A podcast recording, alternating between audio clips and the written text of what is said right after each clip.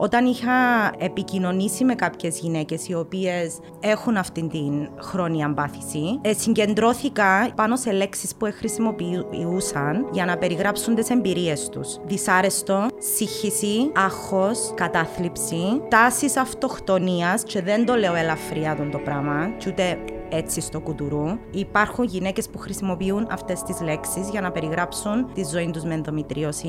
Πολλές γυναίκες πονούν. Το πώς αντιλαμβάνονται τον πόνο όμως, εγώ δεν το γνωρίζω. Μένα με ενδιαφέρει όμως, θα, θα πρέπει να μειώσω τον πόνο σε γυναίκες που επηρεάζεται η καθημερινότητά τους, η ποιότητα ζωής τους. Κοινωνικά, ε, επαγγελματικά δεν μπορούν να πάνε δουλειά, το κοινωνικά δεν μπορούν να βγουν έξω τις μέρες εκείνες, σεξουαλικά δεν μπορούν να έχουν επαφή. Άρα σε αυτές τις γυναίκες χρήζει διερεύνηση και θεραπείας. Έχουμε πάρα πολλές γυναίκες που πονούν αφάνταστα και νομίζουν ότι φυσιολογικό. Έτσι πρέπει να πονάει η γυναίκα. Δεν πρέπει να δώσουμε ορισμούς, απλά πρέπει να μιλάμε με τον ειδικό ή ο ειδικός πρέπει να βγάζει αυτή την απάντηση. Τι σημαίνει πόνος για σένα; Και ανοίγει μια συζήτηση για να καταλάβουν κατά πόσον υπάρχει ανάγκη διερεύνησης και θεραπείας. Αλλά δεν σημαίνει όμως ότι οποτεδήποτε πονώ έχω ενδομητρίωση, δεν σημαίνει ότι δεν πονώ δεν έχω ενδομητρίωση και δεν σημαίνει ότι πονώ εν εντάξει να πονώ γιατί είμαι γυναίκα.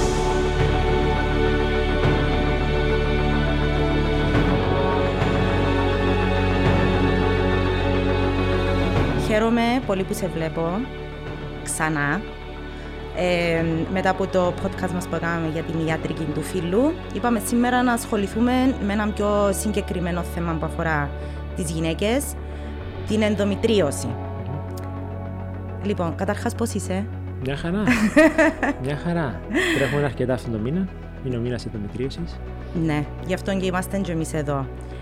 Λοιπόν, οφείλω να πω ότι το θέμα δεν το κατήχα, δεν ήξερα πολλές πληροφορίες. Εχάθηκα μέσα στις πληροφορίες ε, όταν προσπάθησα να μπω λίγο βαθιά στο θέμα και να κάνω την έρευνα να προετοιμαστώ για το podcast μας σήμερα. Ε, so, που ήθελα να πω σαν αρχή είναι ότι που ιατρικής πλευράς και το πώς βοηθάς εσύ γυναίκες που πάσχουν από αυτήν την πάθηση θα μας πεις. Ε, φαντάζομαι πάρα πολύ ωραία όπως τα λες συνήθως. Κοινό που ήθελα να πω εγώ για αρχή είναι όταν είχα ε, επικοινωνήσει με κάποιες γυναίκες οι οποίες έχουν αυτήν την χρόνια πάθηση ε, ε, συγκεντρώθηκα για τούτη την μικρή εισαγωγή μου πάνω σε λέξεις που χρησιμοποιούσαν για να περιγράψουν τις εμπειρίες τους. Οι λέξεις που χρησιμοποιούσαν ήταν δυσάρεστο, σύγχυση, άγχος, κατάθλιψη, τάσεις αυτοκτονίας και δεν το λέω ελαφριά τον το πράγμα και ούτε έτσι στο κουτουρού, Υπάρχουν γυναίκες που χρησιμοποιούν αυτές τις λέξεις για να περιγράψουν τη ζωή τους με ενδομητρίωση. Αποσιώπηση, έλλειψη κατανόησης, συμπαράστασης, στήριξης, κανονικοποίηση του πόνου. Και επαναλαμβάνω, τούτα είναι πράγματα που εγγράψαν μου γυναίκες μέσα σε μηνύματα και email που μου έστειλαν. Δυσκολεύονται να εκφραστούν σε κάποιες περιπτώσεις, φοβούνται να μιλήσουν από φοβόν να μην στιγματιστούν. Ε, Κάποιες νιώθουν ότι πρέπει να διαλέξουν μεταξύ να υποφέρουν πόνους ή να θέλουν και να έχουν έναν μωρό, μια εγκυμοσύνη. Πολλές κάνουν τη δική τους έρευνα, ψάχνονται. Πολλές δεν μπορούν να εργαστούν, δεν μπορούν να πάνε σχολείο, θεωρούν τον εαυτό τους αναξιόπιστες. Υποφέρουν από φουσκωμένες κοιλιές, κάτι το οποίο συνεπάγεται ότι συχνά τις ρωτούν αν είναι έγκυες νιώθουν απόρριψη από γιατρούς και σε κάποιες περιπτώσεις ε, φτάνουν στο σημείο που απλά καταλαβαίνουν ότι δεν θέλουν μωρό και νιώθουν λιγότερο γυναίκες. Γενικά, Αντρέα μου, από ό,τι κατάλαβα, η ενδομητρίωση είναι κάτι που το υποτιμούμε, που το αγνοούμε ενώ είναι μια πάθηση που από ό,τι κατάλαβα επηρεάζει πάνω από 200 εκατομμύρια γυναίκες σε όλον τον κόσμο. Λοιπόν, so, για όποιον μας παρακολούθησε ενός τώρα με την, την εισαγωγή που είπα, δεν έπιαμε το attention σας, δεν ήξερα τι, τι άλλο πρέπει να πούμε. Αντρέα μου, θέλω πρώτα να μου πεις αν τούτα ούλα που είπα είναι πράγματα τα οποία έχει και εσύ ακούσει. Αυτά που έχεις αναφέρει έχουν καλύψει τα 4 πέμπτσα του προβλήματος που λέγεται ενδομητρίωση. Πολύ χαρακτηριστικές και πάρα πολύ εύστοχες λέξεις ή εκφράσεις. Το ένα μπέτσο που αφήνω έξω είναι γυναίκες οι οποίες δεν έχουν κανένα σύμπτωμα. Okay. Κανένα πρόβλημα και έχουν ενδομητρίωση. Okay. Που είναι εξίσου σημαντικό. Είναι. Και θα πάμε σε τούτο. Λοιπόν, ξεκινούμε. Τι είναι η ενδομητρίωση, εντάξει, και θέλω αν μπορείς να μας περιγράψεις τι συμβαίνει μέσα στο σώμα μιας γυναικα που πάσχει από ενδομητρίωση. Λοιπόν, ας αρχίσουμε τι είναι ενδομήτριο. Το ενδομήτριο είναι η μεμβράνη που καλύψει την κοιλότητα της μήτρη. Είναι αυτή η μεμβράνη που φουσκώνει κατά, την, κατά τον κύκλο της γυναίκας και όταν έρθει η περίοδος ξεφουσκώνεις εισαγωγικά διότι βγαίνει προς τα έξω με αίμα. Όταν υπάρχει ιστός παρόμοιος, πολύ πολύ κοντά σε αυτόν τον ιστό, εκτός της μήτρας, αυτό είναι ενδομητρίωση. Και μπορεί να βρίσκεται οπουδήποτε. Πολύ συχνά ή πιο συχνά βρίσκεται στην πίελο, στις οθήκες, στις άλπικες, στο περιτόνιο που είναι η μεμβράνη που καλύπτει τα όργανα της πίελου, αλλά μπορεί να βρίσκεται και σε άλλα όργανα. Έχει καταγραφεί σχεδόν σε όλα τα όργανα του ανθρώπινου σώματος. Ε, αυτός ο ιστός τώρα που είναι τελείως ανεξάρτητος ε, ανταποκρίνεται σε ορμονικές αλλαγές που γίνονται στις γυναίκες. Δηλαδή όπως μια γυναίκα θα έχει αυξομοίωση των ορμονών κατά τη διάρκεια του μήνα και θα δει περίοδο, ανταποκρίνεται και αυτός ο ιστός στη λάθος θέση. Άρα μιλάμε για μικροαιμορραγίες μέσα εγκλωβισμένες στην κοιλιά. Αν είναι στην οθήκη θα κάνει την κίστη με το αίμα. Εκτός οθήκης θα κάνει μικροαιμορραγία, φλεγμονή. Ο οργανισμός να προσπαθήσει να σταματήσει αυτή τη φλεγμονή Πώς το κάνει, συνήθως οι φύσεις. Δηλαδή κολλούν τα όργανα μεταξύ τους. Mm. Και κατ' επέκταση κάποιες φορές θα κάνει και όζους. Δηλαδή κομματάκια, όζους, όγκους. Ε, και έχουμε ενός αποτέλεσμα ότι αυτή η γυναίκα που έχει συμπτωματική ενδομητρίωση έχει μια σειρά από συμπτώματα, είτε γιατί αυτόν οφείλεται σε αυτόν τον κύκλο των ορμονών, είτε γιατί υπάρχουν στις φύσεις κολλημένα όργανα και όζη τα οποία σίγουρα να τα αναλύσουμε. Mm. Τώρα, γιατί συμβαίνει η ενδομητρίωση δεν ξέρει κανένας; Έχει καταγραφεί από το 1860, χωρίς να δοθεί το όνομα ενδομητρίωση, και περίπου το 1925 έχει δοθεί το, το, το όνομα ότι αυτή είναι ενδομητρίωση. Άρα μιλάμε για μια πολύ παλιά πάθηση. Η οποία δόθηκε το όνομα της το 1925. Ναι, σαν πάθηση ενδομητρίωση και ακόμα και σήμερα δεν ξέρουμε γιατί γίνεται. Έχουν υποθεί πάρα πολλές θεωρίες. Ε, καμία δεν ισχύει. Ή, ίσως έναν ε, συνδυασμός αυτών των θεωριών. Μία περίληψη των θεωριών αυτών που μπορεί μάλλον αυτή να είναι η κατεύθυνση της, ε, της αιτιολογίας είναι ότι η γυναίκα γεννιέται ευάλωτη στο να αναπτύξει κάποια στιγμή ενδομητρίωση. Δηλαδή το φέρνει κάπως μαζί της. είναι ευάλωτη. Okay. Και στην πορεία κάτι γίνεται. Έχουν καταγραφεί κάποιες τοξίνες και δημιουργείται σαν φλεγμονή, σαν αυτοάνωσο και αρχίζει να παράγει αυτόν τον ιστό σε λάθος σημείο. Και κατ' επέκταση έχουμε την εξέλιξη της ενδομητρίωσης, η οποία μπορεί να έρθει σε οποιαδήποτε ηλικία της γυναίκας. So, ήταν η επόμενη ερώτηση μου του ότι σε ποια ηλικία παρουσιάζεται; Ε, Ποια είναι η νεαρότερη ηλικία που παρουσιάζεται. Κοίτα, είναι εντυπωσιακό. Ξέρουμε ότι τα δύο τρίτα των γυναικών που θα έχουν ενδομητρίωση και κατ' επέκταση θα γίνει διάγνωση είναι κάτω των 30. Okay. Όμως, έχει ξεκινήσει πολύ πιο νωρίς για να εμφανιστεί στα 30. Ε, έχουν γίνει καταγραφές σε πολύ μικρές ηλικίες, ακόμα και πριν ξεκινήσει η περίοδος, σε 8 χρονών, 9 χρονών κορίτσια. Ακόμα και σε αυτοψίες σε έμβρια, ε, θηλυκού γένους, έμβρια που απεβίωσαν για άλλους λόγους και για αυτοψίες, έχει εντοπιστεί ενδομητρίωση. Άρα είναι κάτι το οποίο ξεκινά από πολύ νωρίς. Όμως δεν γνωρίζουμε σε ποιο σημείο θα αρχίσει να προχωρά και αν θα προχωρά, σε ποιο σημείο θα αρχίσει να δίνει συμπτώματα.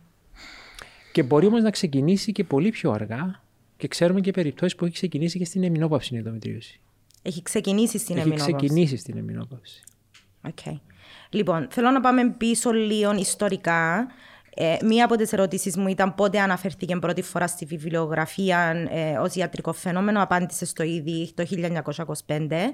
Τι που μου έκανε εντύπωση όταν έψαχνα λίγο την ιστορία της ενδομητρίαση ήταν ότι υπάρχει μια σύνδεση με την ιστερία που ήταν ένας όρος που αναφερόταν σε μια πληθώρα συμπτωμάτων που γενικά παρατηρούνταν στις γυναίκες.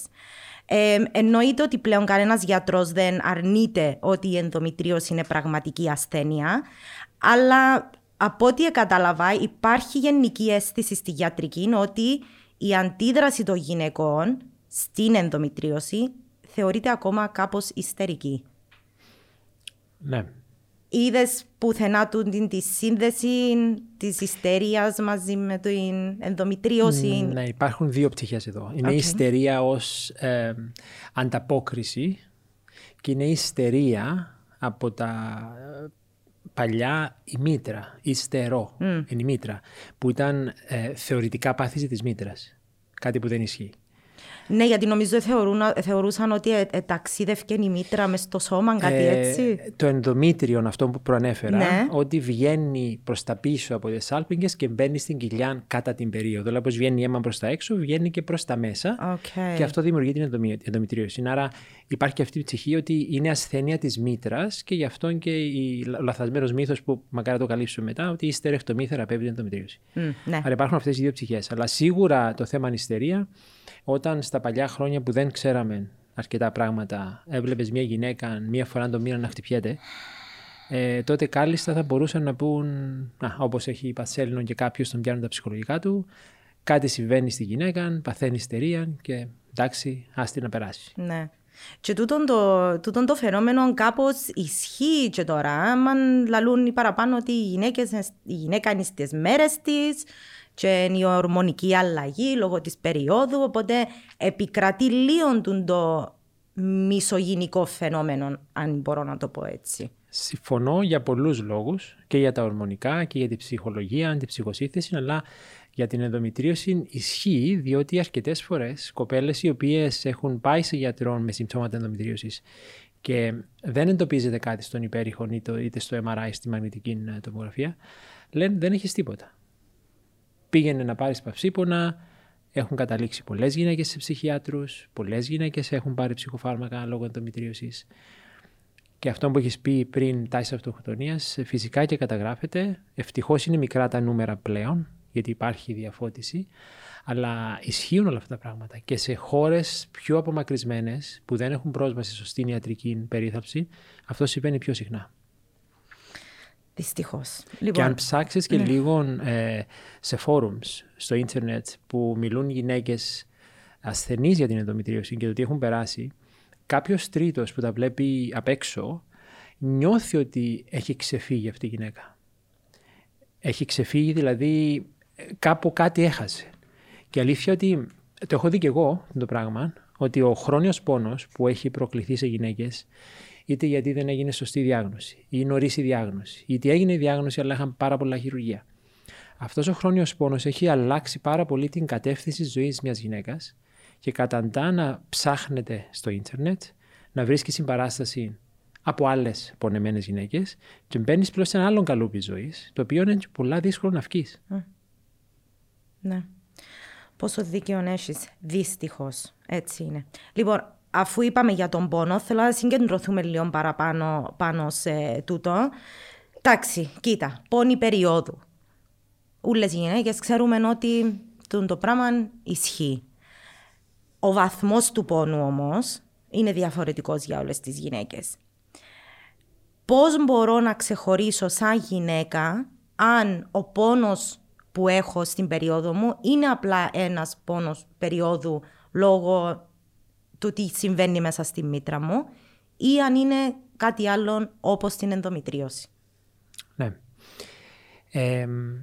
καταρχήν, πόνος δεν σημαίνει ενδομητρίωση απαραίτητα. Είναι βέβαια ψηλά στη λίστα της απάντησης γιατί πονά μια γυναίκα.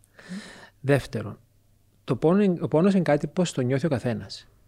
Και δεν μπορείς να του δώσεις όνομα. Ε, μπορείς να το φέρεις σε μια κλίμακα αναλογική, δηλαδή λες σε μια γυναίκα από το 1 μέχρι το 10, αν 10 είναι ο χειρότερος πόνος που έχεις νιώσει, έναν ο καλύτερος πόνος που έχεις νιώσει, τι νούμερο μου δίνεις; Θα ακούσεις και νούμερα 15 και 20 και θα ακούσεις και νούμερα μέσα στην κλίμακα αυτή. Άρα αυτός είναι ένας τρόπος αξιολόγησης του πόνου μιας γυναίκας. Ένας άλλος τρόπος είναι πόσον αυτός ο πόνος επηρεάζει την καθημερινότητά σου. Αυτό είναι πρόταση κλειδί. Mm. Διότι πολλές γυναίκες πονούν. Το πώς αντιλαμβάνονται τον πόνο όμως, εγώ δεν το γνωρίζω. Μένα με ενδιαφέρει όμως ότι θα, μειώσω, θα πρέπει να μειώσω τον πόνο σε γυναίκες που επηρεάζεται η καθημερινότητά τους, η ποιότητα ζωής τους. Κοινωνικά, ε, επαγγελματικά, δεν μπορούν να πάνε δουλειά. Το κοινωνικά δεν μπορούν να βγουν έξω τις μέρες εκείνες. Σεξουαλικά δεν μπορούν να έχουν επαφή. Άρα σε αυτές τις γυναίκες χρήζει διερεύνηση και θεραπείας. Ε, έχουμε πάρα πολλές γυναίκες που πονούν αφάνταστα και νομίζουν ότι είναι φυσιολογικό. Έτσι πρέπει να πονάει η γυναίκα. Δεν πρέπει να δώσουμε ορισμούς, απλά πρέπει να μιλάμε με τον ειδικό ή ο ειδικός πρέπει να βγάζει αυτή την απάντηση. Τι σημαίνει πόνος για σένα; Και ανοίγει μια συζήτηση για να καταλάβουμε κατά πόσον υπάρχει ανάγκη διερεύνησης και θεραπείας. Αλλά δεν σημαίνει όμως ότι οποτεδήποτε πονώ έχω ενδομητρίωση, δεν σημαίνει ότι δεν πονώ δεν έχω ενδομητρίωση και δεν σημαίνει ότι πονώ εν εντάξει να πονώ γιατί είμαι γυναίκα.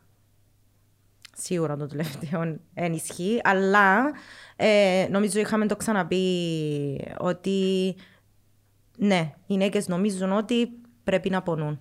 Ναι. Έτσι είναι. Και η ερώτηση συνήθως που τους κάνουν ε, γυναικολόγοι ή γιατροί είναι πόσο πονείς, του τον που είπες εσύ, που το 1 στο 10, εντάξει, πονείς 8, πονείς 15, δεν μπορούν να τους δώσουν απάντηση, δεν μπορούν να τους δώσουν μια λύση. Ω τσαμέ πάει. Τούτο που είπες εσύ ότι ε, να ψάξω λίγο περισσότερο να δω αν επηρεάζει την ποιότητα της ζωής της γυναίκας ή την καθημερινότητα. Νομίζω πολύ, πολλοί ιατροί να το κάνουν το πράγμα. Ε, κοίταξε, υπάρχουν πάλι. Από ότι, και πάλι μιλώ, όχι εκ που τα μηνύματα και τα email που έλαβα που γυναίκες. Ναι. Υπάρχει κατηγορία των γυναικών όπου γίνεται ένας υπέρηχος, δεν βλέπω τίποτα, σαν γιατρός. Και υπάρχει και η κατηγορία που ναι, υπάρχει έβριμα. Άρα ο υπέρηχος δείχνει ότι υπάρχει θέμα. Άρα στο δεύτερο παράδειγμα, ότι ο υπέρηχος λέει έχει θέμα, πονάς, παντρεύω αυτά τα δύο και προχωρώ σε διερεύνηση και θεραπεία. Το πρόβλημα έρχεται στο πρώτο, ότι όταν δεν υπάρχει έβριμα στον υπέρηχο και πονά, κάπου έχει, υπάρχει μια τάση να υποτιμούμε τον πόνο. Σε αυτόν το παράδειγμα, γιατί είναι πιο δύσκολο παράδειγμα, εκεί είναι που θα πω θέλεις να δοκιμάσω να σου μειώσω τον πόνο σου; Δηλαδή θέλεις να δεις πώς είναι ο πόνος, πώς θα είναι η ζωή σου, η ποιότητα ζωή σου αν ο πόνος είναι λιγότερος. Γιατί υπάρχει μια μεγάλη κατηγορία πόνου περίοδου που δεν έχει καμία σχέση με καμία εμπάθηση. Είναι απλά η μήτρα είναι σε τέτοια θέση, συσπάται με τέτοιον τρόπο που απλά πονά. Δεν υπάρχει πάθηση πίσω από αυτό. Άρα, ακόμα και σε αυτές τις γυναίκες, αν εγώ δώσω είτε μια θεραπεία με επαυσίπονα, συνδυασμό, είτε ορμονοθεραπεία και δουλέψει, τότε έρχομαι μετά από 3-6 μήνες και λέω: Ωραία, πώς ήταν η ζωή σου πριν τη θεραπεία, πώς είναι η ζωή σου με τη θεραπεία, πώς θέλεις να ζεις. Κάποιες κοπέλες θα σου πούν: Εγώ θέλω να δοκιμάσω ορμονοθεραπεία. Λέω: Καλά, θες να πονάς, συνέχισε να πονάς. Εγώ μπορώ να σου προσφέρω ένα trial, μια δοκιμή να δεις αν θα γίνεις καλύτερα. Υπάρχουν οι κοπέλες οι οποίες ξεκινούν την ορμονοθεραπεία, τα αντισυλληπτικά χάπια, και πιο εύκολη επιλογή είναι όταν θέλουν και αντισύλληψη παράλληλα, και σου λένε: Εγώ θέλω να σταματήσω, έχω παρενέργειες. Ένα παράδειγμα. Δεύτερον παράδειγμα, συνεχίζουν, αλλά δεν περνάω πόνος. Δεν έχουν παρενέργειες, αλλά δεν περνάω πόνος. Και το τρίτο παράδειγμα, περνάω πόνος και τους αρέσει. Σου λέει: Είναι καλύτερο να ζω έτσι. Άρα, το δεύτερο παράδειγμα όπου δίνεις τη θεραπεία πάντα με αρνητικό υπέρηχο. Έχει πόνους. Δίνω θεραπεία με αντισυλληπτικά και δεν βελτιώνεται ο πόνος, εκεί πρέπει να γίνει επέμβαση. Συζητάς πλέον λαπαροσκόπηση γιατί πολύ πιθανό να υπάρχει ενδομητρίωση, μικρού βαθμού που δεν φαίνεται στον υπέρηχο, ικανή όμως να δώσει συμπτώματα. Οκ. κάπου είχα δει ότι αναφερόταν και η, το MRI, η μαγνητική ναι. τομή μετά από το ultrasound και πριν τη χειρουργική ε, παρέμβαση. Εσύ τώρα είπες που, που το ultrasound πάμε απευθείας στη χειρουργική παρέμβαση. Κοίτα, κάποιος γιατρός ο οποίος έχει εξειδικευτεί στον υπέρηχο των γυναικολογικών και κατ' επέκταση στον υπέρηχο της ενδομητρίωσης, πολύ σπάνια χρειάζεται το MRI. Mm. Ε, το MRI θα το χρειαστώ για παράδειγμα σε σημεία που δεν φτάνει ο υπέρηχος. Αν δηλαδή η ενδομητρίωση την υποψιάζουμε αρκετά ψηλά στους ουρετήρες που ο υπέρηχος δεν μπορεί να το δείξει. Άλλες φορές μπορεί να το χρειαστώ διότι η κίστη έχει μια παράξενη όψη σε μια πιο προχωρημένη ηλικία και όντως θέλω να είμαι σίγουρος ότι δεν χάνω και κάποιον καρκίνο. Mm. Όταν δεν υπάρχει όμως εξειδίκευση του υπερήχου, τότε έχουμε πιο εύκολη πρόσβαση στο μαγνητικό, α, στη μαγνητική τομπορεφία, γιατί κανονικά δεν θέλουμε να χειρουργούμε χωρίς λόγο. Αλλά αυτό που γίνεται σήμερα, τα τελευταία δύο χρόνια από την έναξη του συστήματος υγείας, είναι η υπερβολική χρήση του MRI, mm. Η οποία τις πλήστες φορές δεν βλέπουν τίποτα. Διότι ακόμα και το MRI, ο ακτινολόγος που θα σου διαβάσει το MRI, στο εξωτερικό υπάρχουν εξειδικεύσεις και μπορεί πολύ πιο εύκολα αυτός να δει μια δύσκολη ενδομητρίωση στο MRI παρά ο κάθε ένας ακτινολόγος. Άρα, πολλές φορές έχω αρνητικό MRI, αρνητικό υπέρηχο και χρειάζεται λαπαροσκόπηση. Άρα, για να καταλήξω στην, ερώτη, στην απάντηση ερώτηση σου, είναι ότι ο γιατρός εννοείται ότι τις πλήσες φορές θέλει το καλό. Έτσι. Άρα, θα χρησιμοποιήσει ό,τι μέσον έχει για να μπορέσει να έρθει όσο πιο κοντά στην διάγνωση και μετά στη θεραπεία. Άρα δεν είναι κακό κάποιος γιατρός που δεν έχει την εξειδίκευση του υπερήχου να ζητήσει ένα MRI, θέλει να είναι σίγουρος. Ιδανικά όμως, όπως είναι το εξωτερικό, θα έπρεπε ο οικογενειακός γιατρός, ο εξειδικευμένος οικογενειακός γιατρός, μόλις εντοπίσει αυτά τα λεγόμενα red flags, ε, σημεία τα οποία μάλλον πρέπει να έχει ενδομητρίωση, το σύστημα να του δίνει το δικαίωμα να κατευθύνει στους εξειδικευμένους για να γίνεται πιο α, εξατομικευμένη και εξειδικευμένη προσέγγιση στο πρόβλημα. Όχι ο κάθε ένας γυναικολόγος να κάνει τα πάντα. Λοιπόν, οπότε πάμε σε μια ερώτηση που νιώθω ότι ο κόσμος που το βλέπει τώρα ρωτά πρέπει ένας γιατρός να έχει εξειδίκευση, να ξέρει να βρίσκει τούτα τα red flags, τα σημεία; Ενε, δεν είναι ο, ο οποιοδήποτε γυναικολόγος που μπορεί να το κάνει; Το να έχεις την ικαν... Είναι ορισμός του γιατρού να μπορεί να αντιλαμβάνεται τα red flags. Δηλαδή, ε, δηλαδή αυτό ο καθένας πρέπει να το κάνει. Okay. Το θέμα είναι όταν αντιληφθώ τα red flags και ναι, υποψιάζομαι αυτόν, και ίσως και με τη διάγνωση. Εκείνη η ερώτηση. Ποιος πρέπει να το κάνει μετά. Και θα το ξαναπώ. Ναι. Ένας οικογενειακός γιατρός, που είναι η βάση, θα έπρεπε να ήταν η βάση, θα πρέπει να γνωρίζει τα red flags για όλες τις ειδικότητες. Και θα πει ναι, τώρα κάνω tick αυτά τα κουτάκια και πρέπει να στείλω προς τα δω. Άρα πρέπει να ξέρει ποια είναι τα, τα κόκκινα σημεία τα οποία πρέπει να στείλει παρακάτω. Αλλά το επόμενο βήμα, η παραπομπή δηλαδή στον ειδικό, δεν θα πρέπει να είναι σε οποιονδήποτε ειδικό, αλλά στον εξειδικευμένο ειδικό. OK, okay, so, ναι, τούτο. Ο ειδικός δεν είναι.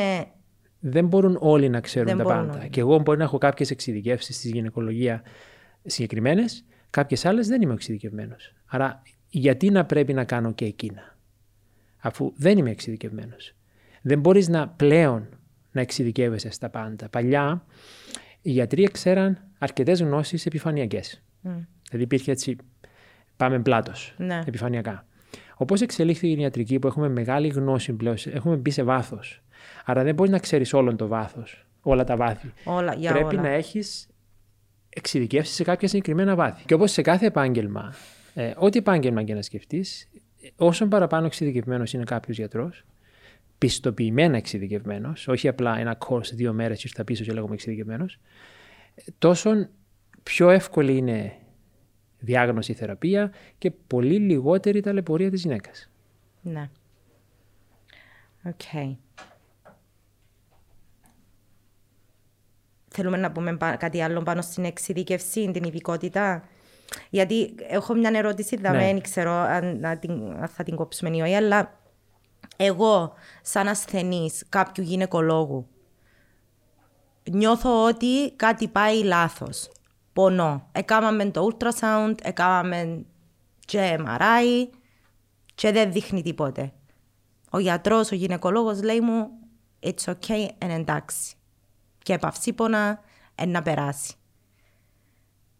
Χρειάζεται κότσα και πολύ α, πολύ εσωτερική δύναμη που μια γυναίκα να το ψάξει παραπάνω και να πει ότι ίσως του δώσω γιατρός δεν ξέρει για τον την ειδικευσή και πρέπει να πάω αλλού. Κοίταξε, Ε, τούτο είναι παγκόσμιο φαινόμενο. Okay. Είναι θέμα κότσα. Θέμα ε, εγκατεγραμμένο ότι στο εξωτερικό η ενδομητρίωση υπάρχει μια ε, καθυστέρηση στη διάγνωση μέχρι και 7 χρόνια. Τεράστιος χρόνος στα 7 χρόνια. Νομίζω ο Παγκόσμιος Οργανισμός Υγείας λέει 10. Έχει πάει στα 10 τώρα σε κάποιες χώρες. Okay. Που υπάρχουν συστήματα υγείας. Ε, και στην Αγγλία ισχύει αυτό. Ότι πας στον προσωπικό γιατρό, ξεκινά τα φάρμακα, αντισυλληπτικά. Αν έχεις τίποτε, υπέρηχος αρνητικός, περίμενε, κάνε το ένα, κάνε το άλλο. Περνά ο χρόνος. Ένα κορίτσι το οποίο είναι στα 19, μετά από 10 χρόνια πήγε στα 29, έχει ταλαιπωρηθεί αρκετά χρόνια χωρίς λόγο θα μπορούσε να διευθυνθεί από την αρχή. Δηλαδή, ο λόγος που χρειάζεται τόσο καιρό να γίνει η διάγνωση είναι ακριβώς επειδή δεν αντιλαμβάνεται στην πλειοψηφία της ιατρικής κοινότητα την ενδομητρίωση; Ε, εν ένα, ένας συνδυασμός παραγόντων. Από τη μια, στο εξωτερικό που υπάρχουν συστήματα υγείας που όπως όλα έχουν να κάνουν με το κόστος, για να στείλει ο προσωπικός γιατρός το περιστατικό του σε έναν ειδικό, πρέπει να το πληρώσει. Το σύστημα. Άρα σου λέει δεν θα το στείλω ακόμα, θα το κρατήσω για να δώσω θεραπεία εγώ. Αυτός είναι ένας λόγος καθυστέρησης. Ο άλλος λόγος καθυστέρησης είναι γιατί η ίδια γυναίκα που λέγαμε πριν ότι νομίζει ο πόνος φυσιολογικό. Άρα καθυστερώ εκεί. Άρα υπάρχουν διάφοροι λόγοι καθυστέρησης. Αλλά okay. συνήθως έχει να κάνει με ένα κακό σύστημα. Δηλαδή πλέον υπάρχει τόση διαφώτιση ε, ή υπάρχει τόση εύκολη πρόσβαση στο να μάθεις κάποια πράγματα για να καταλάβεις ότι ναι, εφόσον ο γιατρός που είμαι σε αυτό που έλεγες πριν δεν με εξυπηρετεί σε αυτό το κομμάτι, οφείλω να πάω να ψαχτώ παρακάτω διότι δεν είμαι καλά. Και δεν είναι κακό να το ψάξεις και να πας στο επόμενο βήμα. Πολλά σημαντικό το νομίζω να το διευκρινίσουμε και να το ξέρουν οι γυναίκες ότι είναι εντάξει αν, δεν, αν νιώθεις εσύ η ίδια ότι κάτι πάει λάθος να το ψάξεις. Σίγουρα. Τώρα, στην Κύπρο και στην Ελλάδα γίνεται ακριβώς το ανάποδο. Δεν υπάρχει καθυστέρηση στη διάγνωση από ιατρικού συστήματος πλευρά. Έτσι, δηλαδή, πολύ πιο γρήγορα γίνεται η διάγνωση, διότι η γυναίκα θα πάει συχνά στο γυναικολόγο. Θα πάει στο προσωπικό γιατρό. Μία φορά τον χρόνο θα πάει στο γυναικολόγο. Εκεί έχουμε το άλλο πρόβλημα. Με το παραμικρό γίνεται η διάγνωση, με το παραμικρό πάμε χειρουργείο. Άρα έχουμε πολύ συχνά ε, πανικοβλημένες γυναίκες να μπαίνουν σε χειρουργία από μη εξειδικευμένους γιατρούς και έχουμε ενός αποτέλεσμα να έχουμε ε, χειρουργία τα οποία δεν είναι πλήρη. Δηλαδή δεν καθαρίζεται η ενδομητρίωση σωστά. Ε, πολύ γρήγορα η γυναίκα θα ξαναχρειαστεί θεραπεία, είτε φαρμακευτική είτε χειρουργική. Α, ξανά χειρουργείο. Ε, τα πολλαπλά χειρουργία είναι κάτι γνωστό για την ενδομητρίωση που γίνεται από μη εξειδικευμένους. Άκουσα τον, ναι. Και όταν έρθεις κάποια στιγμή σαν εξειδικευμένο, που έχουν προηγηθεί 2-3-4 χειρουργία, άρα έχει γίνει αρκετή ζημιά μέσα, είναι πολύ πιο δύσκολο σε εκείνον τον εξειδικευμένο να κάνει την ίδια δουλειά από ό,τι αν την έκανε σαν πρώτο χειρουργείο. Από την αρχή. Άρα και ένα χειρουργείο ενδομητρίωση που μπορεί να έχεις μία σταγόνα ενδομητρίωση και ο καθένας γυναικολόγος που θα κάνει μια λαβαροσκόπηση να μπορέσει να ανταπεξέλθει. Το θέμα είναι Μήπως χάνει κάτι άλλο που είναι πιο προχωρημένο και δεν το βλέπει γιατί είναι εξειδίκευση; Είναι το παράδειγμα του παγόβουνου. Mm. Δηλαδή, βλέπεις τι είναι από πάνω, χωρίς να ξέρεις τι είναι από κάτω. Άρα, δεν ξέρεις να μπεις κάτω, δεν μαθαίνεις ποτέ. Ε, και το άλλο θέμα είναι ότι ακόμα και σε πιο προχωρημένες ενδομητριώσεις, το χειρουργείο πρέπει να γίνεται από εξειδικευμένη ομάδα. Ναι, ο λίτερ αυτός που με την επέμβαση είναι ο εξειδικευμένος γυναικολόγος, αλλά πρέπει να έχεις καταρχήν ε, κάποιο γενικό χειρουργό, ο οποίος, αν είναι στο έντερο, θα πρέπει να μπορεί να ανταπεξέλθει σε αυτή την ασθένεια, ο οποίος να έχει κάποια εξειδίκευση. Γιατί, Γιατί ο γενικός χειρουργός συνήθως είναι πιο συνηθισμένος για καρκίνους. Mm. Άρα μπαίνει να, βγάλει, να βγάλει καρκίνο. Ναι. Πιο μεγάλη επέμβαση, αφαιρώ πιο μεγάλα κομμάτια, προσπαθώ να σώσω. Έχει αυτή την αντίληψη δεν είναι καρκίνο η ενδομητρίωση. Άρα θέλουμε πολύ πιο συντηρητική προσέγγιση. προσέγγιση ναι. Αν θα αφαιρεθεί το έντερο, πρέπει να είναι πολύ προσεγμένο τι θα αφαιρέσεις. Διότι μιλάς για νεαρές γυναίκες που δεν έχουν καρκίνο, αρκετές θέλουν να κάνουν μωρό, απλά πονούν και έχουν πρόβλημα. Mm. Άρα δεν μπορείς να βγάλεις πολλά. Το ίδιο ισχύει και ο ορολόγος. Αν υπάρχει είτε στον οροδόχον κίστη, είτε στον οριτήρα, η προσέγγιση πρέπει να είναι πολύ πιο συντηρητική. Αν δεν υπάρχει εξειδίκευση της ομάδας, η οποία ομάδα να χειρουργά συνέχεια μαζί. Τα ίδια άτομα, να συνέχεια είναι μαζί. η ομάδα ομάδα. Αυτό συμβαίνει και στο εξωτερικό. Γι' αυτό και υπάρχει τόσος δώρος ότι ναι, η ενδομητρίωση είναι μια πάθηση, όπως και πολλές άλλες παθήσεις, mm. που χρήζει ομαδικής προσέγγισης. Ε, σε αυτή την ομάδα αν υπάρχουν και άλλοι, υπάρχει γαστεντερολόγο, υπάρχει ε, γιατρός ειδικός του πόνου, υπάρχει διατροφολόγος, γιατί πολλές φορές λίγη αλλαγή στη διατροφή βελτιώνει τον πόνο. Υπάρχει ψυχολόγος, υπάρχει το θέμα υπογονιμότητα. Και αυτοί είναι όλοι γύρω-γύρω και στη μέση είναι η γυναίκα που έχει άποψη. Άρα, όσο πιο κοντά είναι αυτή η ομάδα, έχει, α, συγγνώμη, ξέχασα εξειδικευμένες νοσοκόμες, οι οποίες προσεγγίζουν τις γυναίκες τελείως διαφορετικά από ότι μία κοινή νοσοκόμα. Mm. Άρα, βλέπεις ένα αποτέλεσμα το οποίο ε, είναι μετρήσιμο. Ναι. Μετρήσιμο τι σημαίνει, ότι αξιολογώ ότι έχω αυτά τα προβλήματα, έχω προσφέρει αυτή την υπηρεσία και έχω αυτά τα αποτελέσματα. Mm-hmm. Και το κάνω σε χ αριθμών γυναικών και έρχομαι μετά και λέω πώς πήγε η δουλειά αυτή. Έχω λόγο να κάνω κάποιες αλλαγές να καλυτερεύσω το σύστημά μου, το λεγόμενο audit. Okay. Όταν έχεις την ομάδα και μπορείς να τα μετρήσεις όλα αυτά τα πράγματα, σίγουρα το service είναι καλύτερο. Και για να το κλείσω αυτό, ναι. σκέψου τώρα εγώ είμαι ένας γενικός γυναικολόγος, πάω να κάνω μια λαπαροσκόπηση και βλέπω πάνω στο έντερο. Τηλεφωνώ του φίλου μου του γενικού χειρουργού, που έτυχε να χειρουργήσουμε τρει-τέσσερι φορές μαζί, μόνο. Έλα, γιατί έχω ένα θέμα εδώ να το βγάλουμε. Και έρχεται ο άλλος και προσπαθεί να βγάλει κάτι το οποίο πόσες φορές το έχει κάνει στη ζωή του, το συγκεκριμένο. Ναι. Άρα καταλαβαίνουμε τι αποτέλεσμα θα έχει αυτή η προσέγγιση με το αποτέλεσμα της προσέγγισης που έχω προαναφέρει. Ναι. Οπότε, σωστό ή λάθος, η διάγνωση της ενδομητρίωσης μπορεί να γίνει σχεδόν 100% με τη λαπαροσκοπική παρέμβαση; Η διάγνωση ενδομητρίωσης μπορεί να γίνει σχεδόν 100% με έναν εξειδικευμένο γιατρό που πιάνει σωστά το ιστορικό και κάνει ένα σωστό υπέρηχο συμπλήν MRI. Σχεδόν 100%. Σχεδόν. Είπαμε σχεδόν. Λοιπόν, Είπα σχεδόν. Η, λαπαροσ... ναι, η λαπαροσκόπηση. η λαπαροσκόπηση ναι. είναι το 100%. Είναι το 100%. Βέβαια. Τώρα, η βιοψία δεν είναι 100%. Διότι όταν πάρεις ιστό για να το στείλεις στον ιστοπαθολόγο, για να, του, να σου επιβεβαιώσει αν είναι ενδομητρίωση, πολλές φορές καταστρέφεται κατά την αφαίρεση και δεν μπορεί να δώσει διάγνωση. Άρα είναι γνωστό σε εμάς ότι ένας εξειδικευμένος χειρουργός της ενδομητρίωσης, αν τη δει με το μάτι του στην επέμβαση, αυτόν και μόνο η διάγνωση. Η βιοψία τη χρειάζομαι για να αποκλείσει κακοήθεια. Mm, Γιατί δεν είναι ένα πράγμα η ενδομητρίωση. Έχει πάρα πολλές μορφές. Δεν είναι ότι α, βλέπω έναν κόκκινο πράγμα εκεί, αυτό είναι ενδομητρίωση. Έχει πολλά πρόσωπα η ενδομητρίωση μέσα σε μια πίελο. Ε, λοιπόν, και αφού γίνει η διάγνωση η 100% με την χειρουργική ε, παρέμβαση, ποια είναι η διαδικασία που ακολουθείτε μετά; Ε, σίγουρα υπάρχουν ε, γυναίκες οι οποίες δεν έχουν συμπτώματα. Άρα δεν χρειάζεται να μπεις σε λαπαροσκόπηση απαραίτητα για να κάνεις τη διάγνωση. Άρα δεν σημαίνει πρέπει πάντα να γίνεται η διάγνωση στο 100%. Τι εννοώ, μια ναι. κοπέλα η οποία έχει λίγους πόνους και βλέπω στον υπέρηχο έναν εκατοστό κίστη, μάλλον ενδομητρίωσης. Okay. Και της δώσω λίγα παυσίπονα και περάσει ο πόνος, δεν έχω το 100% της διάγνωσης, δεν χρειάζεται να χειρουργηθεί, χρειάζεται μια παρακολούθηση. Και ακολουθεί το δικό της δρόμο. Okay. Υπάρχουν τώρα κοπέλες οι οποίες έχουν τα συμπτώματα, έχουν τους πόνους. Και λες, ωραία, σε αυτό που λέγαμε και πριν, ποιος είναι ο στόχος εδώ; Ο στόχος είναι να βελτιώσω την ποιότητα ζωής. Okay?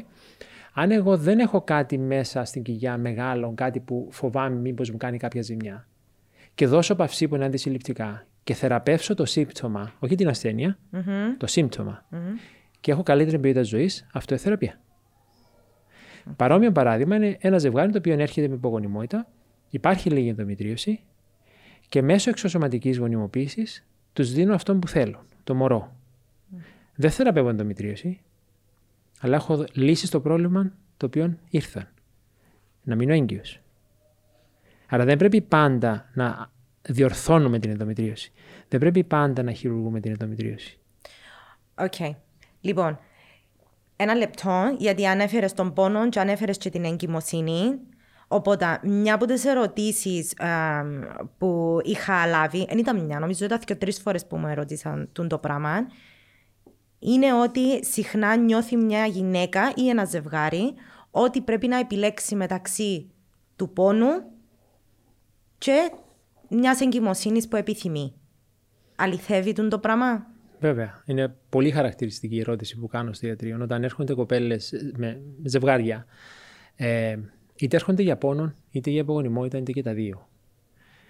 Και ξέρω ότι πρέπει να δώσω μια βοήθεια. Πονά. Είναι ερώτηση που κάνω εγώ. Διάλεξε προτεραιότητα. Θέλεις να μείνεις έγκυος ή θέλεις να διώξει τον πόνο; Δεν μπορώ να κάνω και τα δύο ταυτόχρονα. Wow. Ε, σημαντικό όμως. Ε, σημαντικό, αλλά φαντάζομαι τώρα την ψυχολογία μιας γυναίκας που θέλει και τα δύο. Ε, τώρα ναι, Υπάρχει συζήτηση για ανάλυση. Okay. Διότι ένα χειρουργείο, αν η προτεραιότητα είναι το μωρό, ένα χειρουργείο μπορεί να την κάνει πιο υπογόνιμη. Μπορεί να δυσκολέψει τον πρώτο σου στόχο. Σαν χειρουργική παρέμβαση; Σαν χειρουργική παρέμβαση. Okay. Αρκετέ κοπέλες δηλαδή που ακολούθησαν τη χειρουργική οδό, μετά δεν μπορούσαν να κάνουν μωρό. Άρα, είναι σημαντικό να γίνει τούτη η αξιολόγηση εξ αρχής, γιατί έχει φορές, για παράδειγμα, που έχουμε και τα δύο και ξέρω ότι ναι, πρέπει να χειρουργήσω γιατί έχω μια τεράστια αγκίστη. Ίσως προτείνω να φυλάξω άρια ή να κάνω έβρια να παγώσω, να φυλάξω πριν χειρουργήσω. Και έτσι μπορώ να χτυπήσω και, και τα δύο προβλήματα, και υπογονιμότητα και πόνο. Γιατί μετά θα χειρουργήσω να διώξω τον πόνο. Κατ' επέκταση ένα χειρουργείο που καθαρίζει την ενδομητρίωση βελτιώνει το αποτέλεσμα της εξωσωματικής γονιμοποίησης. Άρα έτσι κερδίζω και τα δύο. Αν όμως μια γυναίκα η οποία έχει τον πόνο 15-20, τρέχει πρώτες βοήθειες, αυτόν που περιγράψαμε στην αρχή, την αφήσει έγκυο, ναι σε μια εγκυμοσύνη δεν έχει περίοδο, δεν πονά, αλλά με το που ξεκινάει η περίοδος, αρχίζει η ίδια ιστορία. Και σκέψου εκείνη τη γυναίκα, η ιστερική σε εισαγωγικά, με έναν νεογέννητο στα χέρια της. Που να πρέπει να ξυπνά, να θυλάσει, να τρέξει δεξιά και αριστερά και να έχει και εκείνη την ποιότητα ζωής. Οπότε η εγκυμοσύνη δεν γιατρεύει την ενδομητρίωση. Είναι ένας από τους μύθους που χρησιμοποιείται. Μην είναι έγκυος να φύγει ενδομητρίωση. Φυσικά όχι. Η εγκυμοσύνη, όπως και ο θυλασμός, επειδή δεν έχεις περίοδο, κρατά την ενδομητρίωση σε μια μπαύση. Την κοιμίζει. Δεν έχει συμπτώματα, δεν έχει περίοδο. Όταν όμως μια γυναίκα έχει πόνο επαφής, σεξουαλική επαφή, που αυτό έχει να κάνει με την κίνηση, γιατί είναι κολλημένα τα όργανα και γίνεται κίνηση. Ε, αυτή η γυναίκα θα συνεχίσει να έχει τους πόνους της. Γιατί είναι κολλημένα τα όργανα κατά τη σεξουαλική επαφή. Αλλά είναι πολύ σωστό το που είπες και θέλω να. Ε, ήταν να σου την αντιστρέψω την ερώτηση και να σου πω ότι είναι και μύθος ότι έχεις ενδομητρίωση ή έχεις οποιοδήποτε άλλο γυναικολογικό πρόβλημα επειδή δεν έκαμες μωρό. Ε, όχι. Όχι, αυτό δεν το έχω ακούσει. Ε, Έχεις ενδομητρίωση επειδή δεν έκαμες μωρό. Το, ναι. Αλλά κάτι άλλο το οποίο α, ακούω το αρκετά συχνά από ασθενείς που εννοείται από γιατρούς που το ακούω. Το οποίο είναι τόσο απαράδεκτο. Που γιατρούς. Ε, ναι. ε, έμεσα, μέσω του ασθενή, ναι, ξέρεις, ναι, ναι. λένε ότι έχεις ενδομητρίωση να βιαστείς να κάνεις μωρό. Δηλαδή, σκέψου τώρα 19 χρονών κορίτσι, η οποία έχει ενδομητρίωση και να μου λέει ότι είπε μου ο γιατρός να βιαστώ να κάνω μωρό γιατί δεν θα μπορώ μετά. Δηλαδή πόσο πιο μισογίνικο είναι το πράγμα, πόσο πιο μαχαιριάς σε εκείνη τη 19 χρόνια αυτό το πράγμα. Δεν ισχύει αυτό το πράγμα. Αν έχεις ανησυχία για τη γονιμότητα του μέλλοντος, δεν θα της πεις εύκα έξω έβρε κάποιον κάμε μωρό. Έτσι λένε. Που βασικά είναι τούτο που λαλείς, ναι. Ε, να πεις ωραία, θα φυλάξω άρια. Έχω φυλάξει ο Άρια και σε 15 χρονών κορίτσι τούτο με τη φύλαξη νοαρίων, ε, ε, ε, τούτο νιώθω ότι είναι μια συζήτηση, ένας διάλογος που πρέπει να γίνεται πιο δυνατά. Τεράστιο θέμα. Πολλά μεγάλο Είναι θέμα. ένα podcast μόνο του. Είναι ένα podcast μόνο του. Είχα κάνει ένα podcast εγώ και το περίεργο ήταν ότι πριν να κάνω το podcast είχα ρωτήσει στην κοινότητα που έχω online αν θα έδιναν τα οάρια τους ή αν θα εφήλαν τα οάρια τους και οι πλήστες είπαν όχι. Και ήταν καθαρά αποτέλεσμα μη ενημέρωσης. Ξέρεις πόσες γυναίκες όταν γίνεται αυτή Δεν η ερώτηση... καταλαβαίνουν τι, τι είναι η διαδικασία, δεν είναι ενημερωθήκαν ποτέ για το τι σημαίνει τούτο το πράγμα. Πόσες γυναίκες, άσχετα γιατί έχουν έρθει στο ιατρείο, να γίνει νήξη φύλαξης ζωαρίων και λέει όχι. Και μετά παίρνω χρόνο, είτε στο ίδιο ραντεβού ή σε άλλο ραντεβού, και λέω αφήστε με να μιλήσω.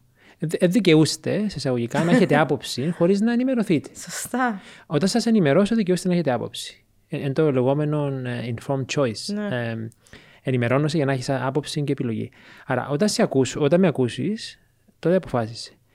Ξέρεις πόσο είναι εκπληκτικό ότι στις 10, μη σου πω στις 20 19, ε, αλλάζουν γνώμη όταν ενημερωθούν.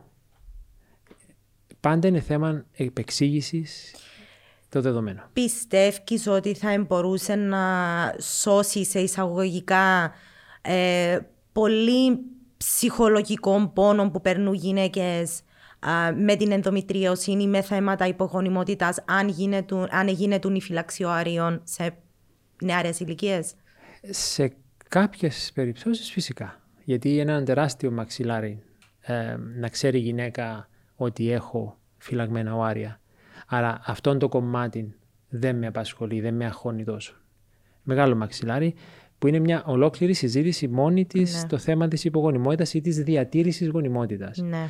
Αλλά στο θέμα της ενδομητρίωσης, ένα από τα πράγματα που είχα πει πριν ότι σε χώρες όπως η Κύπρος γίνονται με λαθασμένων τρόπων είναι ο πανικός και η, α, η γρήγορη απάντηση, η γρήγορη λύση. Δηλαδή φοβόμαστε ότι, ακούω το συχνά, έχεις σκίσει γρήγορα χειρουργία να σπάσει πάνω σου. Μιλώ για ενδομητρίωση mm-hmm. πάντα. Εξαιρετικά σπάνιο να σπάσει μια κίστη ενδομητρίωση πάνω σου. Πάρα πολλά σπάνιο. Και δεν μεγαλώνει που τη μια μέρα στην άλλη. Να ράχεις όλον τον χρόνο να, να ηρεμήσεις, να μελετήσεις, να ακούσεις δεξιά-αριστερά, να επιλέξεις. Και ένα χειρουργείο δεν πρέπει να γίνει επί τόπου. Ακόμα και μια γυναίκα που πάει στις πρώτες βοήθειες με πόνο ενδομητρίωσης, ακόμα και με μεγάλη κίστη, δεν πρέπει να χειρουργείται αν γίνεται εκείνη την ώρα. Πρέπει να ηρεμήσει ο πόνος για δύο λόγους. Να γίνει σωστή συζήτηση και δεύτερον, σε μια ήρεμη πίελο, πολύ πιο εύκολα κάνει πιο καθαρό χειρουργείο mm. παρά σε έξαρση της mm. περιοχής, της ενδομητρίωση. Και το πρώτο είναι πάρα πολύ σημαντικό. Να γίνει μια σωστή επεξήγηση. Όταν προετοιμαστεί μια γυναίκα για χειρουργείο ενδομητρίωση, πρέπει να ξέρει ότι ανα πάσα στιγμή όλα πρέπει να, να υπάρχει συγκατάθεση για να γίνει ό,τι χειρουργείο χρειάζεται. Τι εννοώ; Πολλές φορές υπάρχει καταστροφή σάλπιγγας. Άρα, στο χειρουργείο. Από πριν, αλλά δεν το ξέρεις από πριν. Okay. Οπότε ένας χειρουργός στο χειρουργείο βλέπει ότι αυτή η σάλπιγγα είναι κατεστραμμένη. Κανονικά πρέπει να την αφαιρέσω. Δεν έχω όμω τη συγκατάθεση της γυναίκας. Ένα λεπτό, να, για να διευκρινίσουμε ναι. κάτι. Η σάλπιγγα καταστρέφεται από την ενδομητρίωση. Το, το πιο πιθανό γιατί μιλάμε για ενδομητρίωση. OK, okay. εντάξει. Άρα, όταν εγώ μπω στο χειρουργείο και δω κατεστραμμένη σάλπιγγα και έχω τη συγκατάθεση της γυναίκας ότι ξέρεις, αν είναι κατεστραμμένη και δεν διορθώνεται, πρέπει να αφαιρεθεί θα κάνω ένα πιο ολοκληρωμένο χειρουργείο. Αν δεν το έχω προαναφέρει και το δω, τότε δεν μπορώ από μόνος μου να πάρω την ευθύνη και να πω θα σου βγάλω τη σάλπιγγα, γιατί μετά θα σου πει η γυναίκα γιατί την έβγαλες. Ερώτησες με. Ούτε μπορείς να την ξυπνήσεις να τη ρωτήσεις, ούτε μπορείς να βγεις έξω να μιλήσεις με τον άντρα ή τη μάμα και να πάεις πίσω στο χειρουργείο και να πράξεις κάτι σε κάποιον ενήλικα. Άρα, η σάλπιγγα είναι ένα πράγμα. Και έχει πολλά άλλα παραδείγματα. Ναι, ναι, ναι. Οπότε, όταν προετοιμάζεις ένα χειρουργείο ενδομητρίωση, θα πρέπει η γυναίκα, χωρίς να πανικοβάλλεται, να ενημερωθεί ότι ξέρεις, αν έχω αυτόν το σενάριο θα πράξω αυτόν. Αν έχω αυτόν το σενάριο θα πράξω αυτόν και ούτω καθεξής. Γιατί; Γιατί δεν θέλουμε να κάνουμε ξανά και ξανά χειρουργία. Να γίνει ένα ολοκληρωμένο χειρουργείο. Και πολλές φορές έχουν ξαναχειρουργηθεί, διότι υπήρχε σάλπιγγα κλειστή με υγρό, η λεγόμενη υδροσάλπιγγα, η οποία προκαλεί υπογονιμότητα, αλλά δεν το ήξερε ο γιατρός, δεν το συζήτησε προεχειρητικά. Στο χειρουργείο ηθικά δεν μπορεί να την αφαιρεσει mm-hmm. και πρέπει σε λίγο καιρό να ξαναυποστεί χειρουργείο η γυναίκα για να κάνει κάτι το οποίο δεν μπορείς να το προλάβει. Wow. Okay. Σαλπιγκογράφημα τώρα που είπες ναι. ε, για τις σαλπίγγε. Τούτο είναι κάτι που το, που το ψάχνετε στη διάγνωση; Ε, έχει αρκετές φορές που πρέπει να γίνει και αυτό. Δηλαδή, αν μια κοπέλα η οποία λόγω ενδομητρίωση υπάρχει υπογονιμότητα και μπαίνεις πλέον σε συζητήσεις θεραπείας υπογονιμότητας, δεν είναι μόνο η εξωσωματική γονιμοποίηση, είναι και η τοποθέτηση σπέρμα, σπερματέχη. Εκεί χρειάζεται σάλπιγγε. Άρα, ναι, κάποιες φορές χρήζει η διερεύνηση βατότητα των σαλπιγγών, okay. στο σαλπιγγράφημα, yeah. Ναι. για να πάρεις κάποιες αποφάσεις. Παράδειγμα, πάλι ωραία μιλάμε παραδείγματα. Ξέρω ότι μια κοπέλα ε, θέλει να ακολουθήσει τη διαδικασία μωρού. Ψάχνω σάλπιγγε συγκλιστές. Mm. Πάω κατευθείαν σε εξωσωματική. Yeah. Αν θα μπω σε ένα χειρουργείο, Anyway, δεν, δεν χρειάζεται να ψάξω σάλπιγγε. Απλά χρειάζεται ενημέρωση γιατί η καλύτερο, ο καλύτερος έλεγχος σάλπιγγό γίνεται σε ένα χειρουργείο. Okay. Άρα, οφείλω να ενημερώσω ότι ξέρεις, αφού θα μπω που θα μπω χειρουργείο, θα ψάξω τις σάλπιγγε της επιτόπου. Αν είναι καταστραμμένε ή μπλοκαρισμένες και δεν διορθώνονται ή δεν χρήζουν διόρθωσης, θα τις αφαιρέσω. Δεν πρέπει δηλαδή κάθε γυναίκα που θα υποστεί ένα χειρουργείο να προηγηθεί η σαλμιγογραφία. Και κάτι πολύ εντυπωσιακό που έχω δει αρκετές προ την Κύπρο γίνονται λαπαροσκοπήσει και μετά τη λαπαροσκόπηση πάνε να κάνουμε σαλμογράφημα. Που η λαπαροσκόπηση είναι το, το καλύτερο τεστ για να ψάξεις άλπιγγες. Βασικά τι είναι, βάζεις ένα καθετηράκι από τη μήτρα, έχεις τη λαπαροσκόπηση από πάνω, βάζεις ένα μπλε υγρών και το βλέπεις από πάνω ότι βγαίνει προς τα έξω. Ναι. Ελέγχους αλπιγγών, σαν κοιμάται η γυναίκα, δεν καταλάβει τίποτα. Δεν έχει γίνει πάρα πολλές φορές τέτοια παραδείγματα. Και μετά από λίγους μήνες που υπάρχει θέμα γονιμότητας, τρέχουν να κάνουν σαλπιγγραφία. Άλλο θέμα είναι εδώ. Όταν ζητάς report της επέμβασης από το προηγούμενο χειρουργείο, υπάρχει. Δηλαδή θέλεις να δεις σαν ο καινούριος γιατρός ναι. και ο εξειδικευμένος υπογονιμότητας, λες: Έχω ανοιχτές σάλπιγγε. Μα έκανα χειρουργείο πριν τρεις μήνες. Ωραία. Τι σου είπαν, που δεν πρέπει να είναι τι σου είπαν, δώσε μου τα χαρτιά να τα δω. Δεν υπάρχουν χαρτιά. Ναι. Τι σου είπαν, νομίζω έτσι. Και λες: Ωραία, μπορείς να ζητήσει ένα report εκεί σε άλλα θέματα. Όχι, δεν τρέπω να ζητήσω report. Τι ντρέπεσαι, δικό σου, εσύ το έκαμες. Πολλά φοητσάρικο το πράγμα που λέει, Ανδρέα. Ε, Πάρα πολλά Και δεν υπάρχουν report και καταντάς μετά να ξαναμπαίνει σε διαδικασία διερεύνησης, διότι μπορούσε να γίνει τρεις μήνες πριν. Μύθη και παραπληροφόρηση. Ε, Έστειλε μου και εσύ κάποιες σημειώσεις. Ε, Ποιο είναι εκτός που γίνα που αναφέραμε η μεγαλύτερη μύθη και η παραπληροφόρηση που υπάρχει γύρω από την ε, ενδομητρίωση; Πρώτον, ότι γρήγορα χειρουργείο μεγαλώνει. Όχι, δεν είναι απαραίτητο ότι μεγαλώνει. Δεν ξέρει κανένας αν θα μεγαλώσει και σε τι ταχύτητα μεγαλώνει. Είναι απρόληπτη ασθένεια και ευτυχώς, αν θα μεγαλώσει, δεν πάει γρήγορα. Okay. Δεύτερον, ε, τούτο που αναφέραμε πριν, γρήγορα κάμε μωρό. Ναι. Τρίτον, γρήγορα χειρουργείο έχεις σκίσει να σπάσει πάνω σου και φέρνω καμιά ευθύνη. Ναι. Ε, ή έχεις σκίσει και δεν ξέρω αν είναι καρκίνος, πάμε για χειρουργείο. Το ιατρεύει ε, την ενδομητρίαση την εγκυμοσύνη και εκείνον και το είπαμε. Και το άλλο πολύ σημαντικό που ε, λέγεται ότι θα σου κάνω μια νηστερεκτομή που είναι η αφαίρεση της μήτρας για να διώξω την ενδομητρίωση, την θεραπεία ενδομητρίωση. Που δεν Τούτον πραγματικά συμβαίνει, Ανδρέα. Αυτό συμβαίνει μόνο στην αδενομίωση, η οποία είναι η ενδομητρίωση της μήτρας, του τυχώματος της μήτρας. Okay. Αλλά αυτή η ενδομητρίωση είναι εκτός μήτρας εξορισμού. Άρα με το να αφαιρέσω τη μήτρα, ναι. τίποτε δεν γίνεται. Τώρα, να σου πει ο άλλος να αφαιρέσω και τις οθήκες να με δίνω κύκλο στη γυναίκα. Ναι. Ωραία, αυτός είναι ο ένας πόνος με τον κύκλο. Είπαμε ότι υπάρχουν και άλλοι πόνοι λόγω υφήσεων, λόγω κολλημένων οργάνων στην κίνηση. Άρα, μια γυναίκα που αφαιρείται η μήτρα, οι οθήκες και δεν έχει αφαιρεθεί η ενδομητρίωση και πονά στην επαφή, θα συνεχίσει να πονά στην επαφή. Ξεκάθαρο. Okay. είναι χρόνια απάθηση; Είναι, εξορισμού είναι χρόνια απάθηση. Είναι χρόνια απάθηση, αλλά ε, αν γίνει η θεραπεία από έναν εξειδικευμένο γιατρό, η υποτροπή, δηλαδή το να ξαναέρθει μια καινούργια ενδομητρίωση, μιλάμε για κάτω του 10% εφόρου ζωής. Σε μη εξειδικευμένα χέρια, εντός 2-3 χρόνων, 90% χρειάζονται ξανά χειρουργείο. Όχι γιατί υπάρχει καινούργια ενδομητρίωση 2-3 χρόνια, απλά γιατί δεν αφαιρέθηκε ποτέ σωστά. Mm. Άρα εκεί γίνεται χρόνια. Η, η θεραπεία που γίνεται, γίνεται εκτός ε, χειρουργικής παρέμβασης, ε, με φαρμακευτική αγωγή δηλαδή; Ναι, υπάρχουν παυσίπονα. Υπάρχουν ορμονο, ορμονοθεραπείες, όπως τα αντισυλληπτικά, για να βοηθήσουν σε πόνο περίοδου. Και πάρα πολλές κοπέλες ε, καταλήγουν σε ε, εναλλακτική ε, ιατρική. Είτε αυτό λέγεται αλλαγή διατροφής και όλα τα άλλα μέσα, τα οποία μπορεί αρκετοί να τα υποτιμούν. Έχω συναντήσει κοπέλες όπου βοηθήθηκαν και από αυτή τη μέθοδο. Mm. Είχα μια ερώτηση για το CBD, το, ναι. το λάδι, αν είναι κάτι που μπορεί να βοηθήσει. Κακό δεν κάνει να δοκιμαστεί. Okay. Έχω δει και εγώ κοπέλες που τους έχουν βοηθήσει. Αν είναι ψυχολογικό ή αν είναι πραγματικό, τι με ενδιαφέρει. Τη, τη στιγμή που βοηθά, βοηθά. Τέλος. Okay. Ε, εντάξει, νομίζω πάνω στους μύθους και παραπληροφόρηση το άλλο που ήταν να πω είναι, ε, που, που το είπαμε ήδη, είναι ότι δεν μπορεί η διάγνωση να γίνει από τον οποιοδήποτε γιατρό. Του το θεωρώ ότι είναι πολύ σημαντικό και πρέπει να το υπενθυμίζουμε. Ναι, ε, η διάγνωση μπορεί να γίνει σε έναν μεγάλο βαθμό τον γυναικολόγο. Γίνεται, κυρίως αν υπάρχει στην οθήκη. Απλά δεν πρέπει να χειρουργείται παρά μόνο από πολύ λίγους εξειδικευμένους γιατρούς. Okay. Και μάλιστα όταν έχεις συνδυασμό, δηλαδή μιλάμε τώρα για πόνο, μιλάμε για υπογονιμότητα, μιλάμε για ενδομητρίωση, μιλάμε για λαπαροσκοπική παρέμβαση. Άρα, ένας χειρουργός ο οποίος κατέχει και τη λαπαροσκόπηση και το χειρουργείο γονιμότητας και το χειρουργείο ενδομητρίωσης, καταλαβαίνει τα αποτελέσματα είναι πολύ διαφορετικά.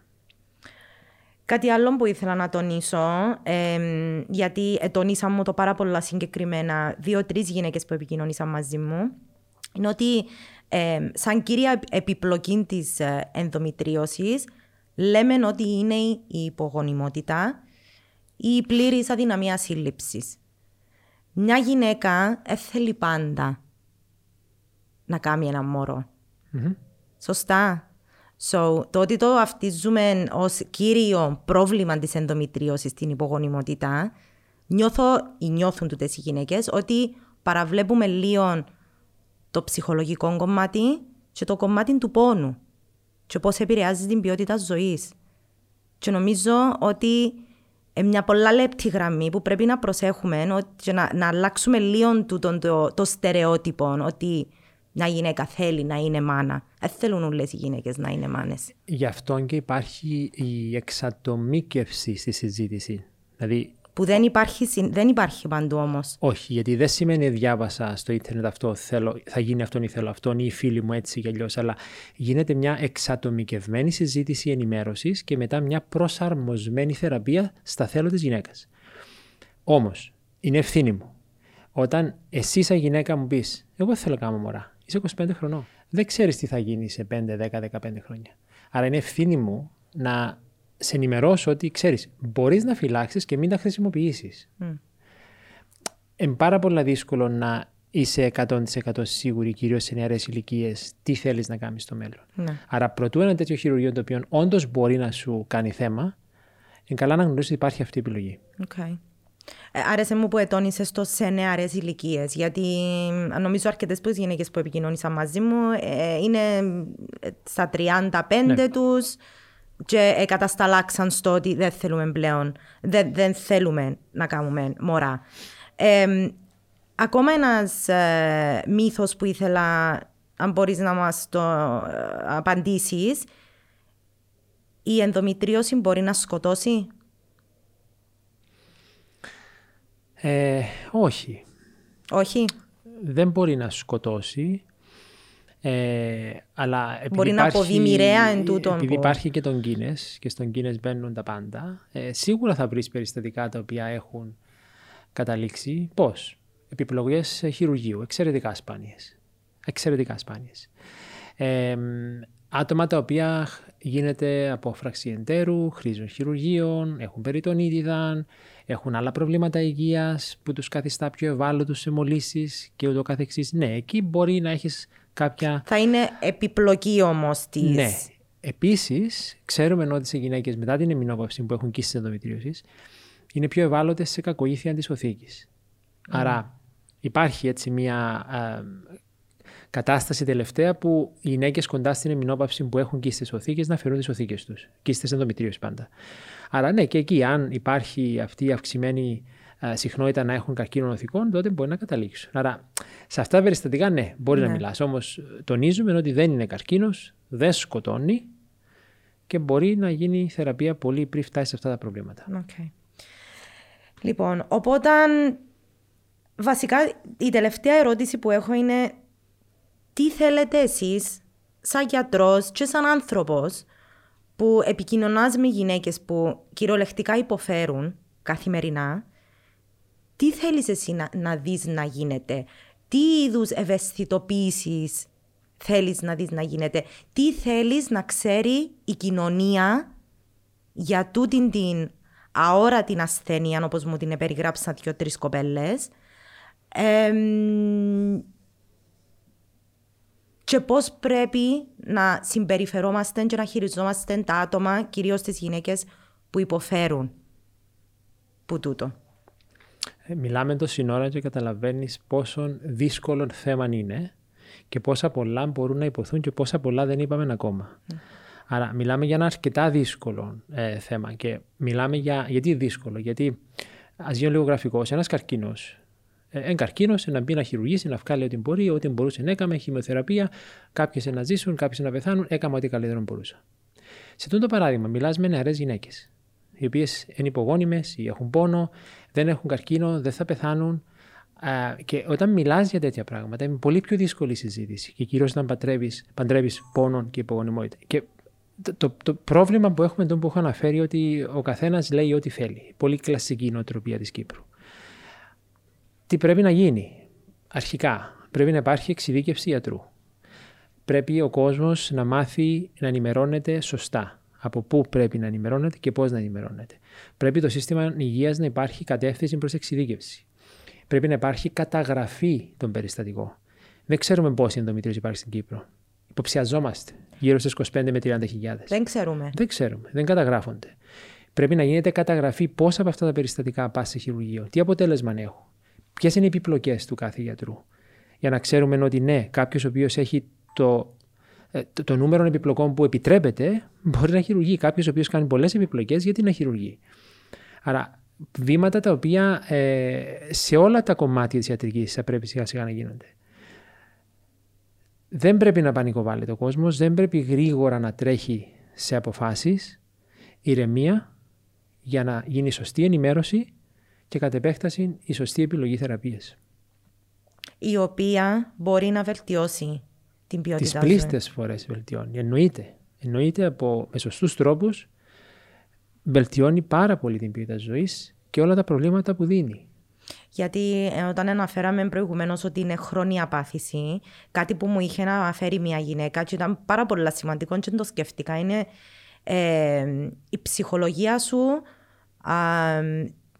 όταν, ε, όταν ε, αντιλαμβάνεσαι ότι πρέπει να αντιμετωπίσεις μια χρόνια πάθηση. Κάτι το οποίο θα το έχεις για πάντα. Όμως δεν ισχύει αυτό τις πλήσε φορές. Δεν είναι σαν ένας διαβήτης που είναι τέτοιας μορφής χρόνια πάθηση. Ε, υπάρχει πρόβλημα το οποίο δίνει σύμπτωμα το οποίο μπορεί να ρυθμιστεί. ναι. Και δεν σημαίνει ότι έχω ενδομητρίωση, είναι φόρου ζωής. So what αν έχεις μια αγκίστη που κάθε εκεί δεν κάνει τίποτα. Ναι. Και πρέπει να βγάλουμε αυτές τις ταπέλες. Πρέπει να βγάλουμε αυτόν τον βάρος από αυτές τις γυναίκες ότι έχω ενδομητρίωση. Εν τούτος ο στιγματισμός που είπαμε πριν, ναι. ότι υπάρχουν γυναίκες που θέλουν να πούν την ιστορία τους και φοβούνται. Α την πούν. Να έρθω στις 26 του Μάρτη που θα κάνουμε μια διαδικτυακή. Γι' αυτό που είμαστε, που ε. είμαστε εδώ εγώ και εσύ και εγώ για να μεταφέρουμε τις ιστορίες και τις προσωπικές εμπειρίες και να νιώθουν τούτες οι γυναίκες ότι βλέπουμε τι και ακούμε τι. Ειδικά εσείς που και είσαστε. Και διαδικτυακή συζήτηση που θα γίνει 26 του Μάστη, ε, κάλλιστα μπορούν να μοιραστούν τις ιστορίες τους, διότι μέσω ιστοριών ακούν άλλες γυναίκες τι έχουν περάσει και τι επιλογές είχαν. Και δεν νιώθουν μόνες. Ναι. Okay. Ευχαριστώ πάρα πάρα πολύ.